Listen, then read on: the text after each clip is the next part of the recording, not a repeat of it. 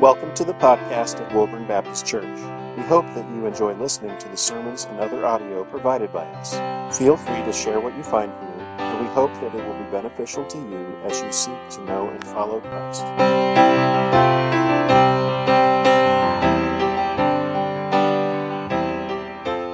This morning, we talked a lot about the rapture. And you know, I share with people very seldom is anybody saved the very first time they hear the gospel? The very first time? Sometimes it happens. And it's the same with if you've been raised to believe something with all of your heart. Like I mentioned this morning, you know, I was I was raised thinking my mom was the greatest cook in the world, you know, and I found out differently when I moved away from home. It took some time. It took years I found out. You know, I said any, anybody could make better meatloaf than my mom, and I didn't know it till I moved away from home. But I found that out. A little investigation. And there's, there's, I know there are people that, you know, they've been raised to believe one certain thing about the way the Lord's going to come back, and that's all they've ever been taught. And for them to just accept something new, oh, well, I hadn't thought about it that way before. Yeah, I guess you're right. That's not easy. That's not easy, and I understand that. That's why I say it takes investigation. It takes time. But I say, don't just say, no, I, am just not going to believe it. That's just wrong. I don't care what he says. I don't care what the scripture, I, I don't care. And he just painted that, that. No, investigate yourself. And then let the Holy Spirit deal with you. And if you're still settling on that, that's fine. You know, I'm not here to just necessarily change anybody's mind. I'm here to share what I believe to be the absolute truth because I've investigated the matter. I was raised one way, but I was always questioning, always questioning. And I'll tell you, I had some pastors that I was growing up with and some that I traveled with, you know, doing music for them while they were doing revivals, and I'd ask questions. And I'd say, How come this? And they said, That's just the way it is. I said, No. Now, I respected them, but I didn't accept that. And I said, Well, that's just what the Word of God says. Sometimes I say, I just, I, that's not the way I read it. You know, and, and I respected them and I let them just, but they weren't giving me solid answers. And I started looking and hunting for myself, and I encourage you to do the same thing. Before you just write something off, investigate the truth. Bill was telling uh, his girlfriend Janice about the, the speed reading course he had just taken, and he proudly announced, Janice, I was able to read War and Peace in 20 minutes. Wow, Bill, that, that's, that's amazing. Uh, that's a really thick book, you know. What's it about again? And he says, I'm pretty sure it had something to do with Russia. I'll ask church members sometimes on Sunday morning, you know, between Sunday school and church. I say, hey, what was your Sunday school lesson about this morning? And of course, you know what I get most of the time? Jesus! You know, they're being cute, you know, doing that, giving me that straight. But you know, I know what they're really doing? They're stalling. They're stalling for time, trying to remember, you know, what was it? Oh, oh yeah, and then they'll tell me, you know. But in their mind, I see Psalm 23, David. we talked about that this morning. That was a good lesson. You did a fantastic job. She's very, Marilyn's very at home in the Word of God. First of all, as I said this morning, the Apostle Paul begins 1 Thessalonians 4 with these words Brothers, we don't want you to be ignorant, misinformed that's a good way to start. In fact, he starts two different passages out that way. I mean, as I shared this morning, for any adult who's been a Christian for at least a few years and yet remains ignorant, overall ignorant about the truth of this book, that's not only uh, sad, a tragedy, but that's a sin. You understand that?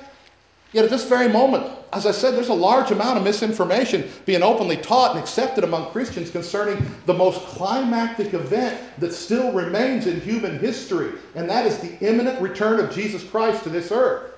Now, tonight at the beginning, I'm just touching base a little bit about what we talked this morning because there's a lot of people that weren't here this morning, and you might be able to be here the rest of the week, and you need to have this. So, just for a few minutes, we're just going to hit those high points again. Uh, the, the, Apostle Peter, he warned us about false teachers in 2 Peter 2. He says, They will secretly introduce destructive heresies. Many will follow their shameful ways. They'll bring the way of truth into disrepute. In their greed, these false teachers will exploit you with, te- with, with stories they have made up. Now, I'm always having to be careful. And uh, I read Jenkins and LaHaye's uh, uh, Left Behind series. Many of you did too. And you want to know something? A lot of people came to Christ. You know, reading those books, looking at them. I mean, they were scared into getting saved, and that's good. But at what cost? I mean, there was there was some some good stuff that was shared, but at the same time, they told, they admit they said we made up the story to go along with what we think the Scripture teaches. But they made up the story. They took license, just like when you go see a movie that's been made, a Bible movie that's been made in Hollywood. They take a great deal of license sometimes. You know, I'm thinking of that Noah movie that came out a few years ago. Oh my goodness! You know, I went to it right away, Nancy and I, and we both went over, came back and said, "Don't go see that." Do not go support that. That is just so wrong. You know. Now Jenkins and LaHaye, uh, they made a lot of money. I mean, millions upon millions of dollars. But like I said, many were probably saved. But at what cost? With the overall message behind. And I know the scripture that they use, and I'm going to talk about that later this week. I know the one primary scripture that they used to try to, as, as I've heard many use it, uh, 1 Thessalonians 5 9. And you can write that down and you can go look at it. This is a scripture that a lot of uh, people look at and say, you know, God has not appointed us unto wrath. Right. You and I, as children of God, we don't have to endure the wrath of God whenever we stand before Him in judgment, whether we die on this earth or whether He comes and takes us back. We don't have to worry about the wrath of God. It's the wrath of Satan that we're going to endure. Okay? He's talking about the wrath of God. And yes, we don't have to endure the wrath of God, but there's a difference. People have a problem with the wrath of God or the wrath of Satan. They're two totally different things, and that's where things got twisted. So, there are so many teachers, preachers, authors being taking isolated passages out of context and making them to appear to say what they were never intended to say. And tragically, too few Christians are armed with enough biblical knowledge to recognize fact from fiction. The fiction is fun, uh, it's interesting, but ultimately misleading for those who don't check it out further for themselves. The dark side holds, holds allure. I mean, I remember whenever we used to travel to Champions for Christ, we have a couple former champions here with us tonight. When we travel, and I'd say, okay, guys, for tonight's skit, uh, we need uh, 10 demons and we need 10 angels. And I'd have 20 hands. I'll be a demon. Everybody wanted to be the demons. Why? It was more fun. We get to hiss, you know, and dance around and scare people and, and have more fun where the angels were more holy, you know, and all that. That's our dark side. We're interested in things like that, you know. So some people capitalize on. So millions of Christians, particularly American Christians, are going to be caught off guard at the manner of the Lord's return to earth in the same way the nation of Israel was caught off guard by his first arrival in Bethlehem. They thought they were expecting one thing and got something else, even though the scripture told them who was coming and how he was coming and where he was coming and how humble he was going to be. And, and, you know, he was going to be a servant, not a conquering warrior in the sense that they were looking for. Yes, he is the King of Kings. But Jesus says, listen, my kingdom's not of this world. And Paul says, we don't fight with the weapons of the world. This is not how Christians uh, fight. Okay? Matthew 24, and this is the main passage. This is the main passage that people have misconstrued. We looked at it this morning. Just want to touch it again real quick. Just re-emphasize. Jesus said in verse 36 through 44, No one knows the day or the hour, not even the angels in heaven, nor the Son, but only the Father. And here it is. As it was in the days of Noah, so it will be at the coming of the Son of Man. For in the days before the flood, People were eating and drinking, marrying and giving in marriage, just like they are today. Up to the day Noah entered the ark, and they knew nothing about what would happen until what? The flood came and took them all away. Jesus' words took them all away. In other words, there's, there's normal life going on, but they are taken away. And he says, that is how it will be at the coming of the Son of Man. Two men will be in the field, one will be taken, the other left. Two women will be grinding at the handle, one will be taken, the other left. He doesn't change gears in the middle of the story. But a lot of people have taken just that passage right there. This is how it's going to be at the coming of the Son of Man. Two men will be in the field, one will be taken, and the other left. Two women will be grinding at the handmill, one will be taken, the other left. And they'll say, This shows that the Lord is going to come and take us out of here, and you don't want to be left behind. But if you take it in context, and you read the whole passage, everything that Jesus said, do you see how Satan has misconstrued that in people's minds? And it's been used to teach error. Lifting something out of context, you can make it say what you want to say. You read it in context. It's so dangerous to not do that. And we reaffirm that in Matthew 13 with the parable of the wheat and the tares. We backed it up in Matthew chapter 13. And also in Matthew 25, the sheep and the goats. The Lord, when He comes, He pulls out. He pulls out the wheat, or the tares, the weeds first. Pulls them out first, He says. The sheep, the goats, they're separated. They're going to be all, and every time the Lord, the judgment comes, all the people, all the people, all the people, all the nations are set before the throne on that day. He comes, he settles matters, wipes away the heaven, the old heaven and the earth, the new heaven and the earth begin. You know, that's uh, you look at the scripture, you see it again and again and again. Therefore, he says, keep watch because you do not know on what day your Lord will come. In fact, seven times in scriptures, New Testament believers are encouraged to be ready, be on guard, for the Lord's going to come unexpectedly like a thief. He's going to come. You don't know when he's coming. He says, in fact, if the, if the man of the house knew when the thief was coming, he'd be ready.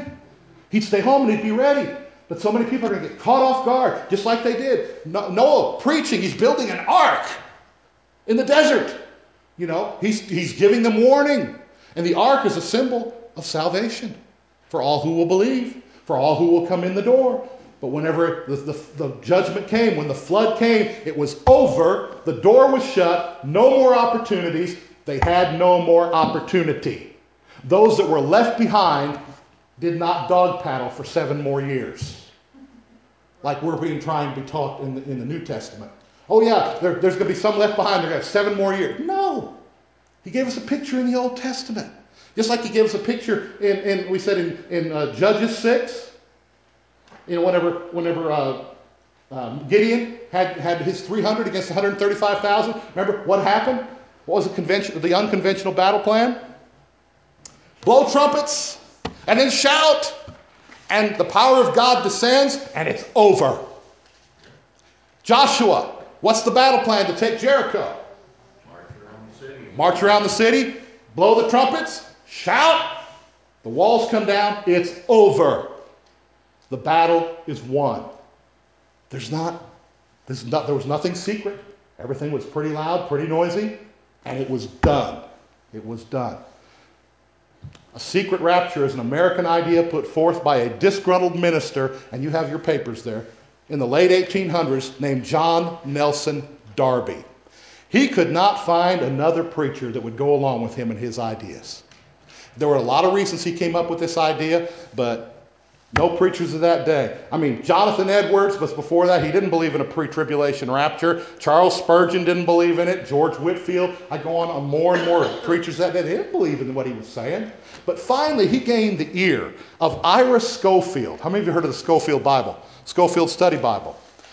He finally gained Scofield's ear, who included his teachings in his study notes in his study Bible as an option. And they were then put into that study Bible, which went into every American seminary between 1909 and 1917 and were taught for years. The idea of a secret rapture where the Lord is going to come and take all these believers. And so, you know where the teaching came? It came in the back door of the church where the preachers came.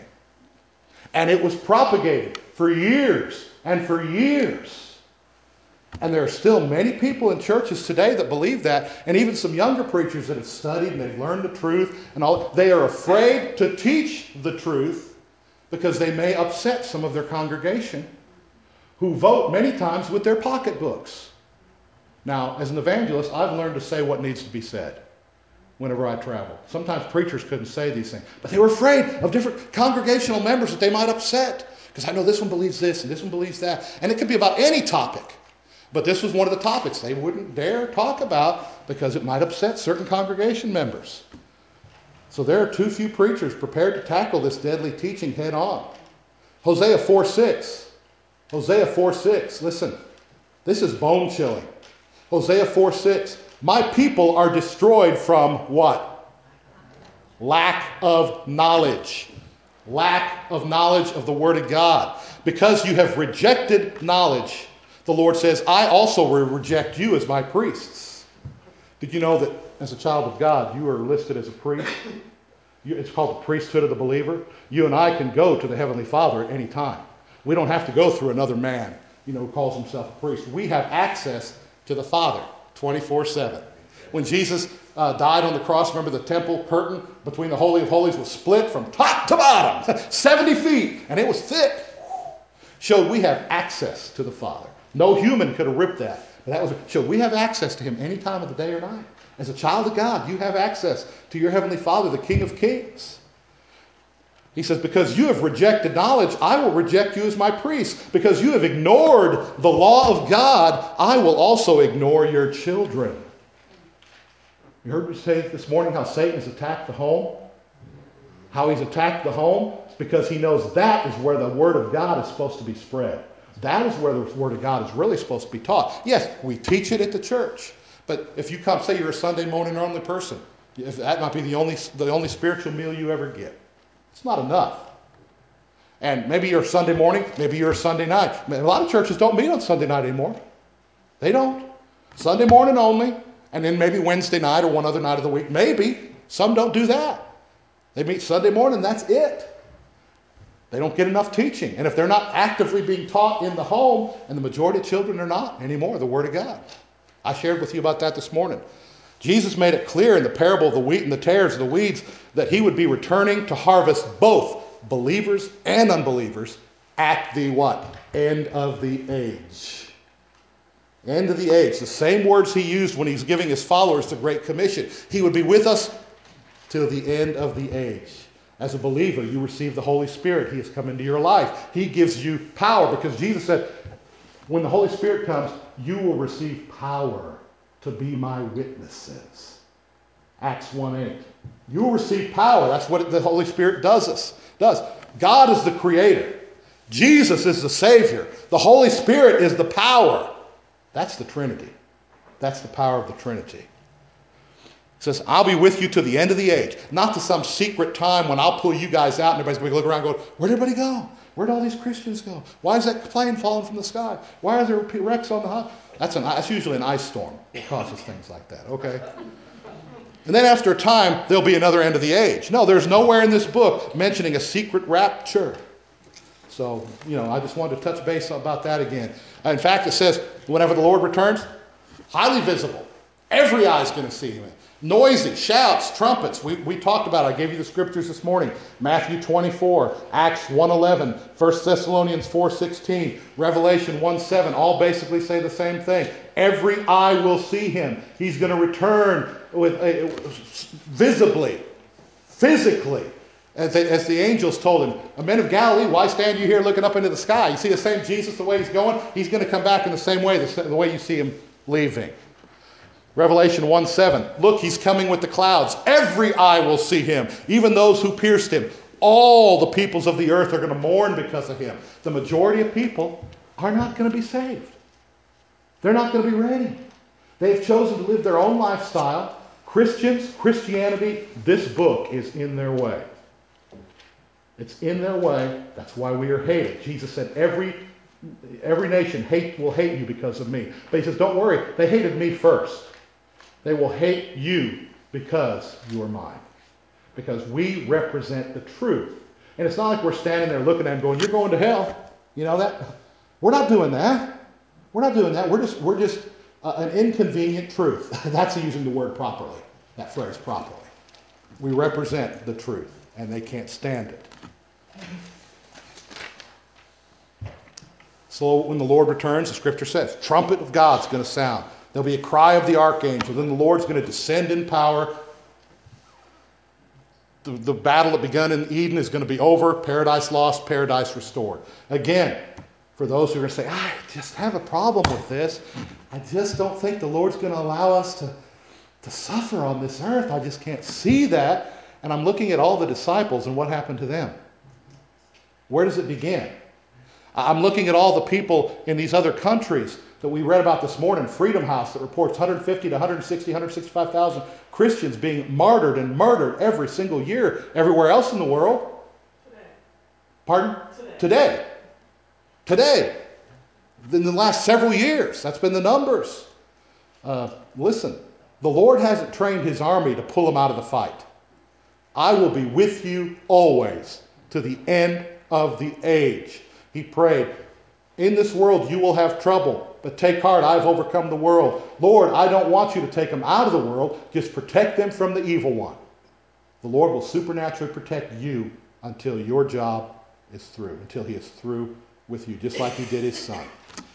Okay, that's enough review, and I'll catch up anyone uh, further who wants to stay and visit afterwards. And I encourage you, when we go back there in a little while, stick around, visit, all right? We'll talk. Brother Rick, I just have a real problem with this. Okay, well, let's talk about it. Stick around.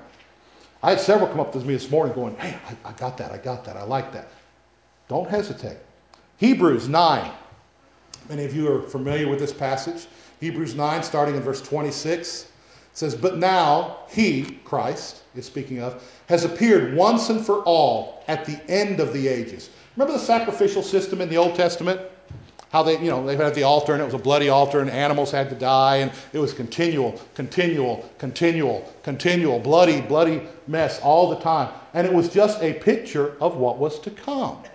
So much in the Old Testament was a picture of what was to come in Christ. But now he, Christ, has appeared once for all at the end of the ages, once again, this period of time between when he was crucified, uh, rose again, ascended, the end of the ages, till he comes back to do away with sin by the sacrifice of himself. Just as man is destined to die once, and after that to face judgment, so Christ was sacrificed once to take away the sins of many people, and he will appear a second time not to bear sin again, he's already done that, but to bring salvation or redemption to those who are waiting for him. To those who are waiting. That's include those who have passed away already, those who are still alive, breathing. You know, he's going to provide redemption of our bodies, of our souls forever. Hallelujah. Now listen, the Bible says the wages of sin is we have to die. Okay? Some of us are pretty close to it. I feel like it sometimes when I get up in the morning. You know, ibuprofen is my friend at night. You know, and many of you too. You know, whenever Heather came in tonight, I could tell. There she is. Going, mm, what's wrong, girl? You know, she's taking pain pills. And she's not even, what, 30 yet? You know? Boy, I feel sorry for you, girl. You're already feeling this way. I wish I could say it's going to get better. you know? Hey, but that's what we have to deal with. The wages of sin is death. Even believers have to die because we're all sinners. But praise God.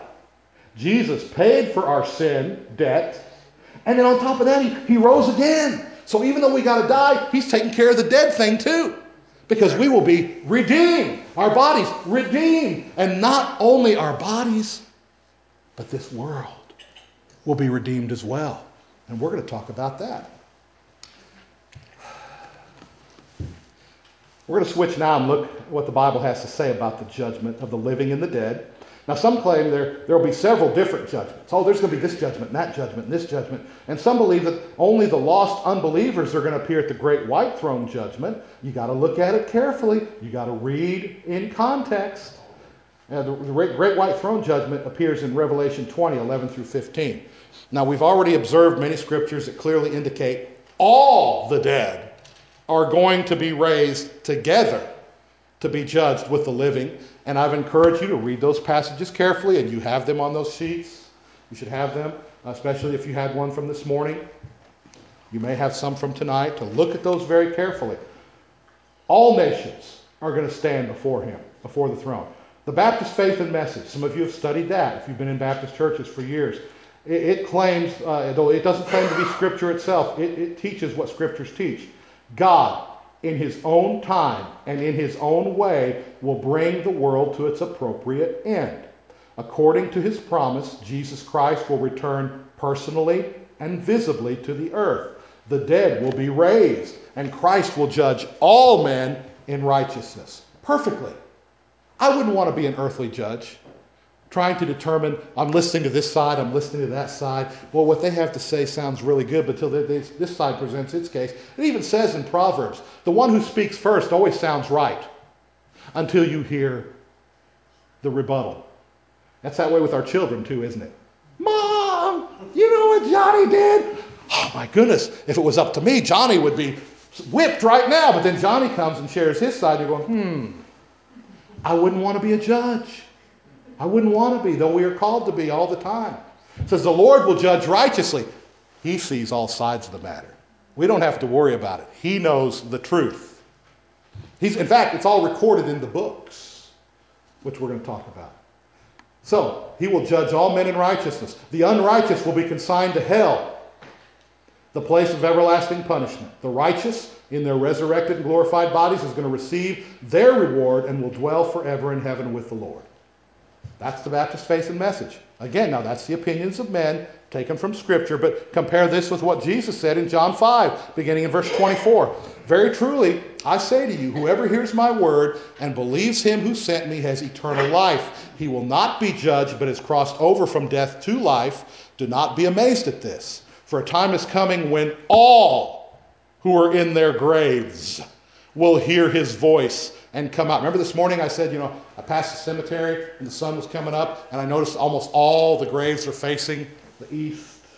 You know, they're facing, it. and, many a Christian, Christian in America, that's how a lot of cemeteries are. They're, they're facing the east in anticipation of the return of the Lord. All who are in their graves will hear his voice and come out.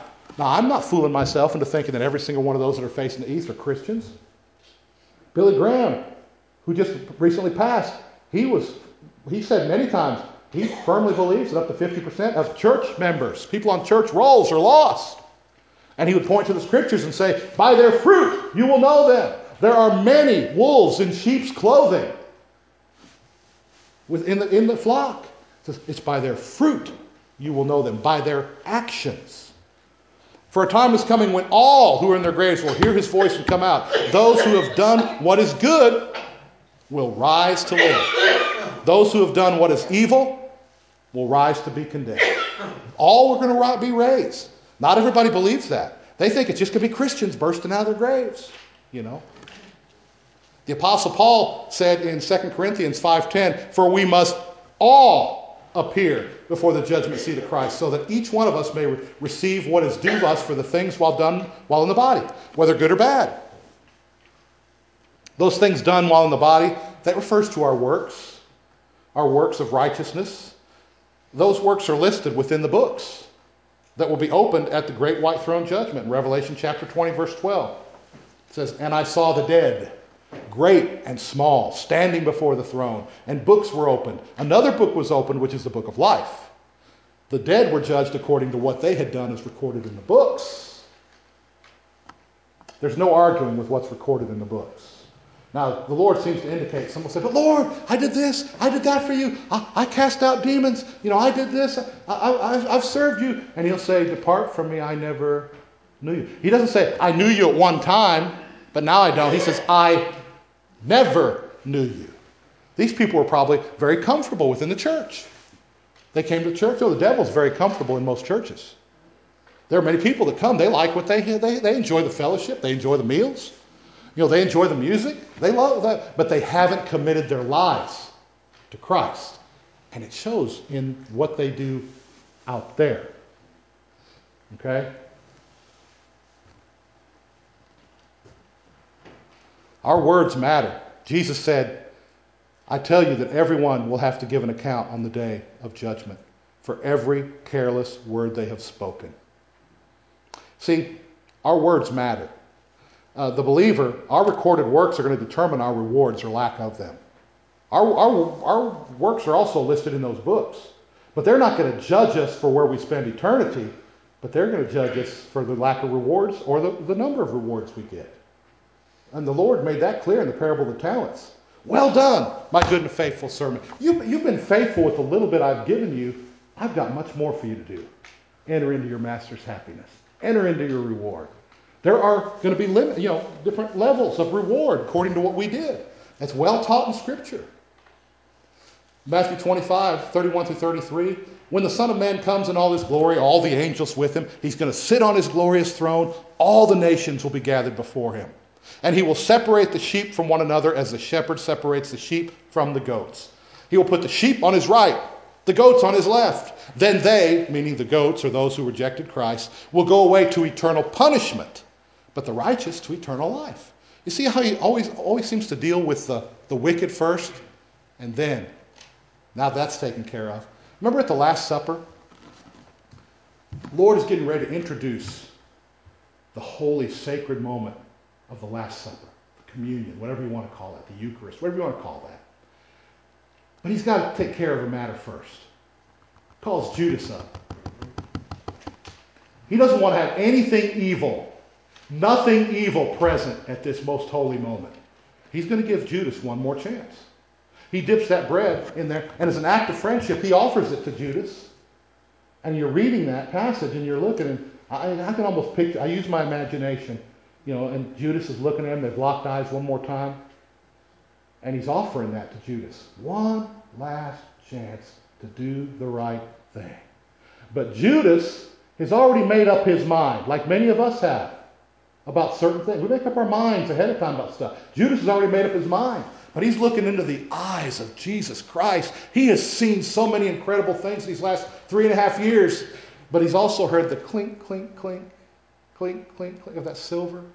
And he's hoping to force Jesus' hand. I just think I'm going to justify this by saying if Jesus, if they come to arrest Jesus, maybe he'll show his power and he'll take force, by force, he'll, he'll become the Savior that we want him to become. Whatever, however, he's rationalizing it.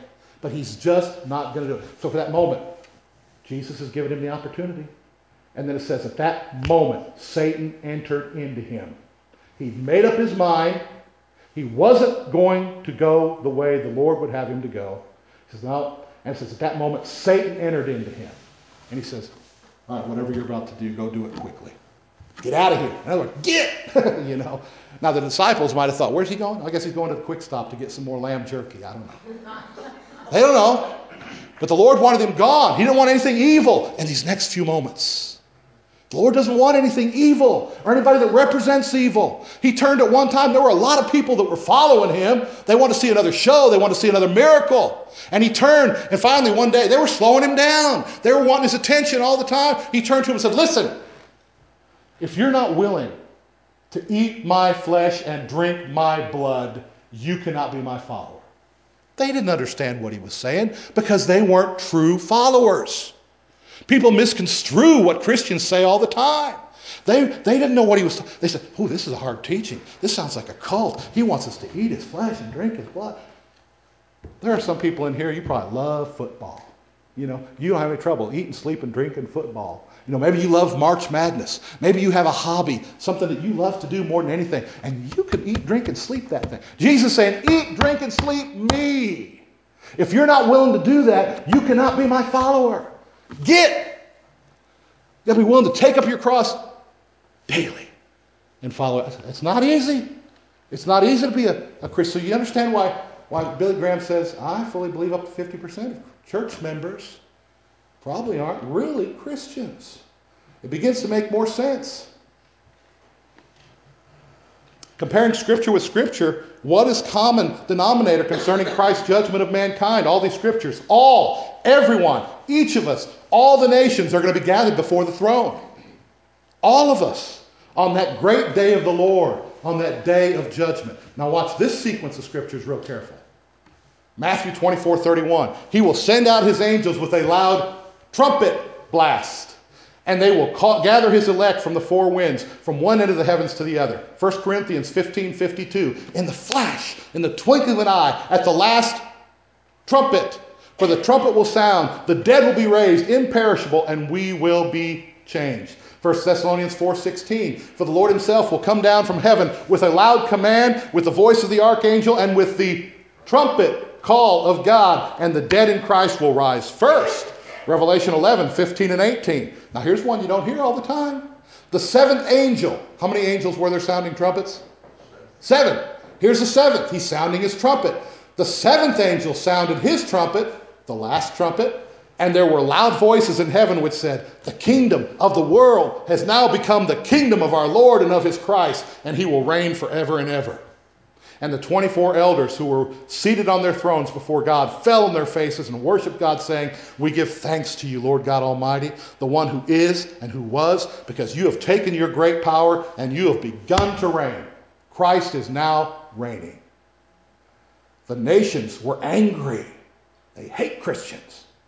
They're ready to fight against Christianity. And your wrath, Lord, has come. The time has come for judging the dead and for rewarding your servants, the prophets, and your saints, and those who reverence your name, the dead, physically dead, that are being raised. All. And so, rewarding your servants, the prophets, your saints, and those who reverence your name, both small and great, and for destroying those who destroy the earth. You see, he, he covers everything, he covers everybody there. As I pointed out, you see another common denominator con- concerning the arrival of judgment through the scriptures the trumpet call. Revelation 20, 11 through 15. I'm getting there. Then I saw a great white throne, and him who was seated on it. Earth and sky fled from his presence. There was no place for him. This is a fallen world. You know that. I tell myself that every time something goes wrong. I go, it's a fallen world. It's a fallen, messed up world. You know, it helps me keep my sanity to remember, you know. Uh, sometimes things go wrong. It's, you're going, how much more? How much more? I mean, today's just not, it's Monday, it's raining, you know, and oh, it just doesn't look like it's going to, it's a fallen world. It's a fallen world. This marks the end of the old fallen universe. Hallelujah. Making way for the new heaven and the new earth. He says, because the earth and the sky fled from his presence. No more room for him. Evil cannot stand in the face of absolute holiness. Holy God.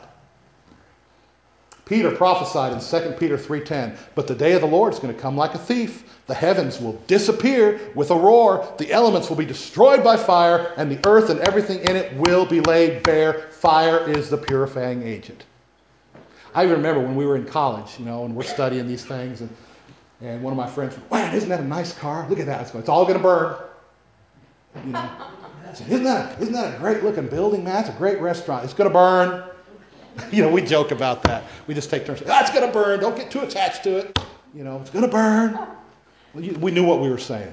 All of creation has been waiting for this day when it's coming. Romans 8 19 through 22 says this The creation waits. The creation waits in eager expectation for the sons of God, those of you who know Christ, to be revealed or redeemed for that day to come.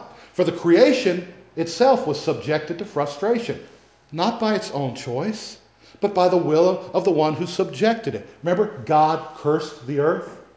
No longer, because of your sin, no longer is it just going to produce everything. You're going to have to work for it by the sweat of your brow. Oh, ladies, you're going to be suffering childbirth pain. You know, there's a lot of things that's going to be going on. Your teeth are going to hurt, girl. You know, our eyesight's going to dim. Our hair's going to fall out. Our joints are going to have to be replaced. You see what I'm saying? The whole, the whole world was cursed, and, and the, the earth is in, in hope that the creation itself is going to be liberated from its bondage to decay and brought into the glorious freedom of the children of God. We will be redeemed. We will receive new bodies, and this old earth will pass away, and it will be redeemed. A new heaven and a new earth. He says, We know that the whole creation has been groaning as in the pains of childbirth right up to this present time. And what about childbirth pains? What, how, what happens? Quicker, quicker, quicker, quicker, you know, until it finally happens. Everywhere you look, I've heard talk to several of you today, you don't even like to watch the news anymore. It's a mess. There's no good news. It's a mess. I remember when Nancy was having our first child, we'd gone through those Lamaze classes, you know, and we had books, and I'd had to go eight weeks with her, you know, to a different town and, and do all this stuff, and, you know, doing all that stuff. And sure enough, about one o'clock in the morning, she decides to go into labor on May 25th, 1984. So I get out my book. I said, All right. And I'm sitting there ready. First childbirth pain comes, I write it down. Start the timing. I go. then she's saying, Here comes another. I'm going, What? Five minutes? Okay. Another, huh? Three minutes. And another. One, you're not doing this right. You know? She delivered both of our girls in less than three hours. You know, I said it was, I, I complimented her. I said, it's because you're so sinless, Nancy. But you're so sinless, you didn't have to endure as much childbirth pain as most. That kind of made up for the way I was treating her while I was driving her to the hospital in the middle of the night. I figure I better get back on the right side. You're so sinless, honey. You might try that, some of you younger men. So the old fallen world is gone at the scene of the white throne. And, and then he says, And I saw the dead, great and small, standing before the throne. The books were open. Another book was opened, which is the book of life. Your name better be in that book. Also, that book is, Jesus talks about that book in Luke chapter 10, verse 20. The dead were judged according to what they had done, as recorded in the books. The sea gave up the dead that were in it, and death and Hades, the place of the dead, I've looked that up many times, gave up the dead that were in them, and each person was judged according to what he had done. Then death and Hades were thrown into the lake of fire. Now, death and Hades are very often referred to as two evil twins that swallow up all of humanity eventually, even believers. It's our lot because, as I said, we're all sinners. But after death and hell are relieved of their corpses, they are themselves destroyed. Due to the fact that our Lord was the first to conquer death, Paul had foreseen the ultimate devise of death itself. 1 Corinthians 15 26, he says, The last enemy to be destroyed is death itself. She'll be no more. It shall be no more. The lake of fire is the second death. We often talk about eternal life. We love to hear about eternal life. Oh, uh, tell me some good news, Pastor. Let me tell me about the love of God. Tell me about eternal life. But see, the wrath of God, the other side of the coin, that's also part of God's love. For an absolute righteous and holy God to exist, there has to be hatred of sin. For every heaven, there has to be hell. There has to be a deterrent. So many people argue against the death penalty when the Lord Himself says, if you take a life made in the image of God by men, you shall have your own life forfeit. It serves as a deterrent. Now I hear more and more people saying, well, I don't think hell is really real. I mean, God is so loving, you know, and they're teaching, well, there might be hell for a little while, but then after a while, the Lord Himself will show mercy and He'll whoosh, lights out. Doesn't that sound nice? It's called annihilationism, you know, fancy term. I have another fancy term baloney. what does it say? Eternal. Eternal punishment, where the worm never dies, where the fire never goes out. And as we see in many places in the scripture, the wicked are dealt with before describing the destiny of the righteous. In the next scene, here we go, John 21. 1 through 5. I love it. I've memorized it, but I'm going to read it here. See, because God's not only going to redeem our bodies, He's redeeming the earth. Paradise that was lost, paradise restored. Then I saw a new heaven and a new earth. For the first heaven and the first earth had passed away. And there was no longer any sea. What does the sea do? It divides, divides nations, divides countries. It's a buffer. It's just no more division. There's no more division. That's symbolic. No more division. I saw the holy city, the New Jerusalem, coming down of heaven from God, prepared as a bride, beautifully dressed for her husband. What is the church referred to in the New Testament as? The bride of Christ. The bride of Christ. Even in the Old Testament, the nation of Israel was looked at as the bride of God, the unfaithful bride of God. Whenever they passed, whenever Jesus came, God in the flesh personally to them to make one more appeal in the New Testament, and they rejected him, then it was whosoever will.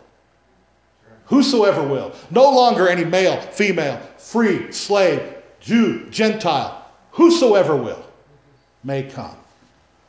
That beautiful bride dressed for her husband. And I heard a loud voice from the throne saying, Now the dwelling of God is with men. He will live with them.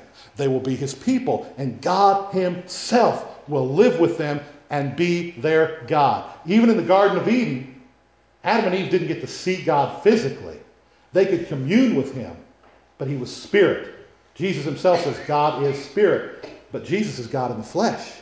He told his disciples whenever, whenever Thomas told him at the Lord's Supper, says, Hey, just show us the Father. Just show us the Father, Jesus, and, and that'll be enough for us. And I love this. Jesus looked at him, and I imagine he got right up in Thomas's face, and he says, Don't you recognize me? Can you see Thomas looking at him going, oh, It's you. You are God.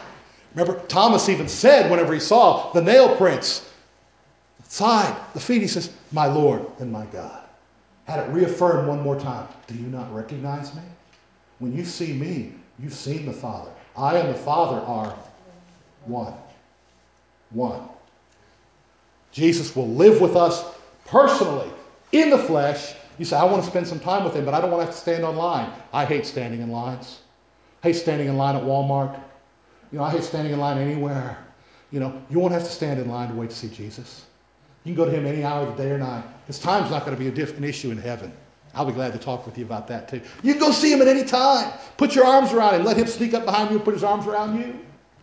He'll be with you in the flesh. And he's going to wipe away every tear from our eyes. You've shed a lot of tears in your life, and you may have some more to shed. There'll be no more death, no more mourning, no more crying, no more pain, no more teeth aches, no more body aches. No more mortgages. No more, no more uh, debt of any kind. Hallelujah. There'll be no more of any of those things, for the old order of things has passed away. He who was seated on the throne said, I am making all things new. Then he said to John, who's writing, says, Write this down, for these words are trustworthy and true. Remember when Jesus said, Let not your heart be troubled. You believe in God, believe also in me. In my Father's house are many mansions. And I love this. Says, if it were not so, I would have told you. He doesn't lie.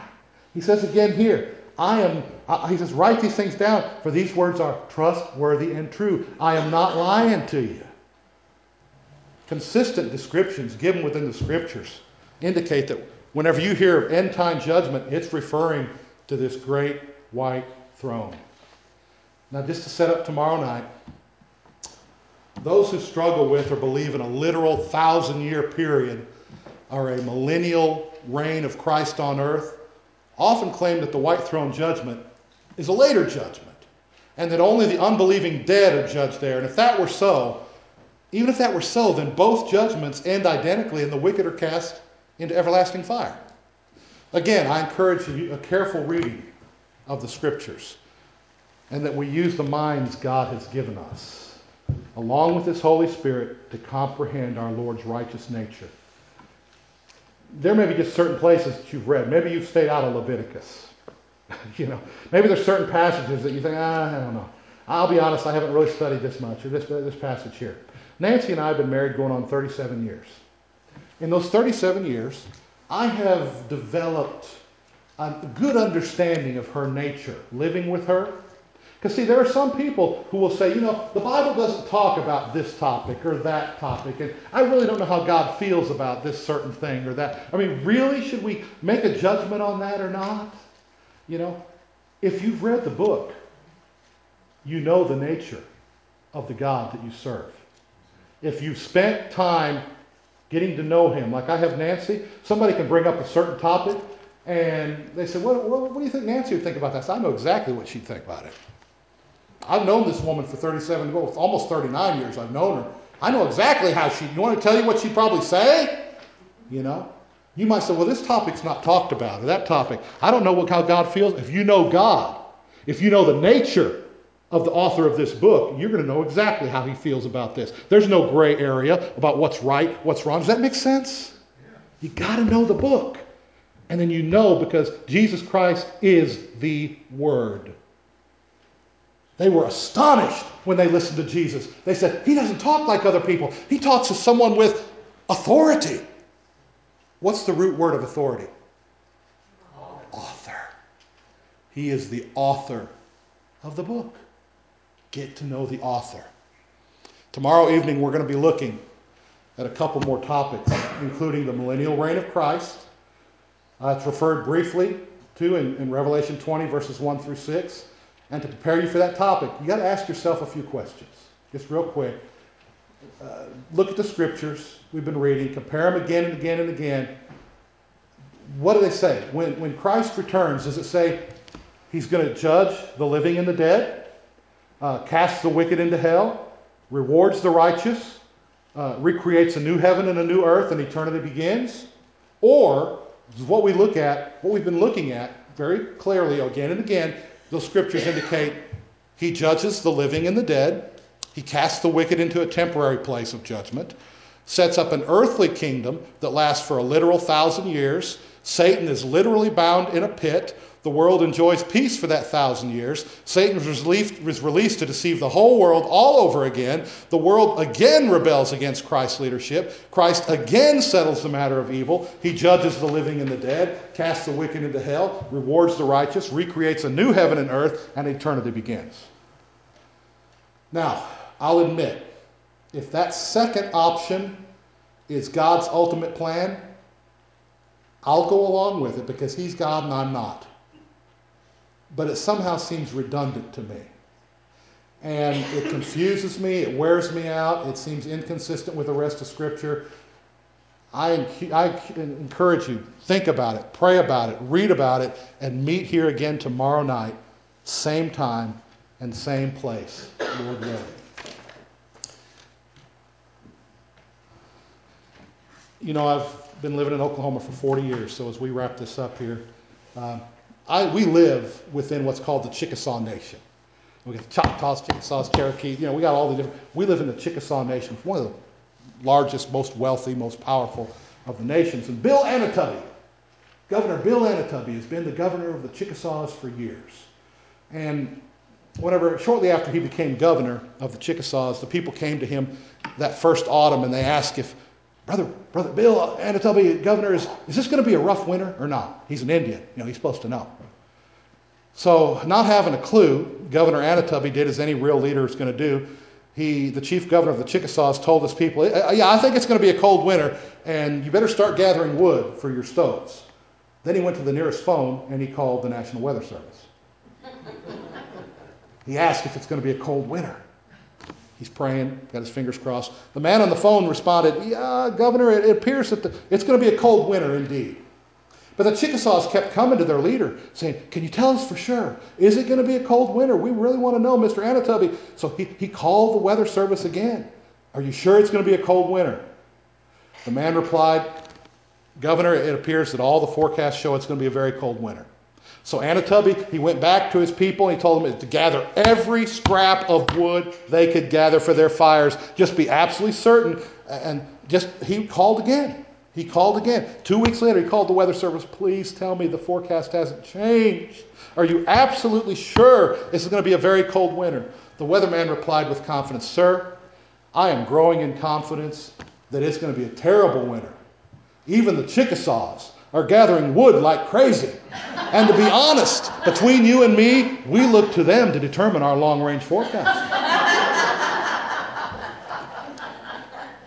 Today, you and I can trust this word to be true. We can trust the Bible is accurate. And listen, a storm is imminent. The Lord said, I don't pray that you take them out of the world. We are salt, we are light. He says he will be with us to the end of the age. You and I are here to fight the good fight for the Lord and to stay with that Holy Spirit empowering us to make a difference in every life we come in contact with. The storm is coming. The Lord Jesus is returning to this old earth with a force that will make an F5 tornado, and we've seen a lot of them in Oklahoma. That's why we don't have any big old trees in that state. He's going to make an F5 tornado appear as a gentle breeze, and anything and anyone sinful is going to be wiped out from the foundations of the earth. So then, how should we live? And are you prepared? Thank you for listening to this message from Woburn Baptist Church. For more information, please visit us at www.woburnbaptistchurch.org, or you can also like us on Facebook.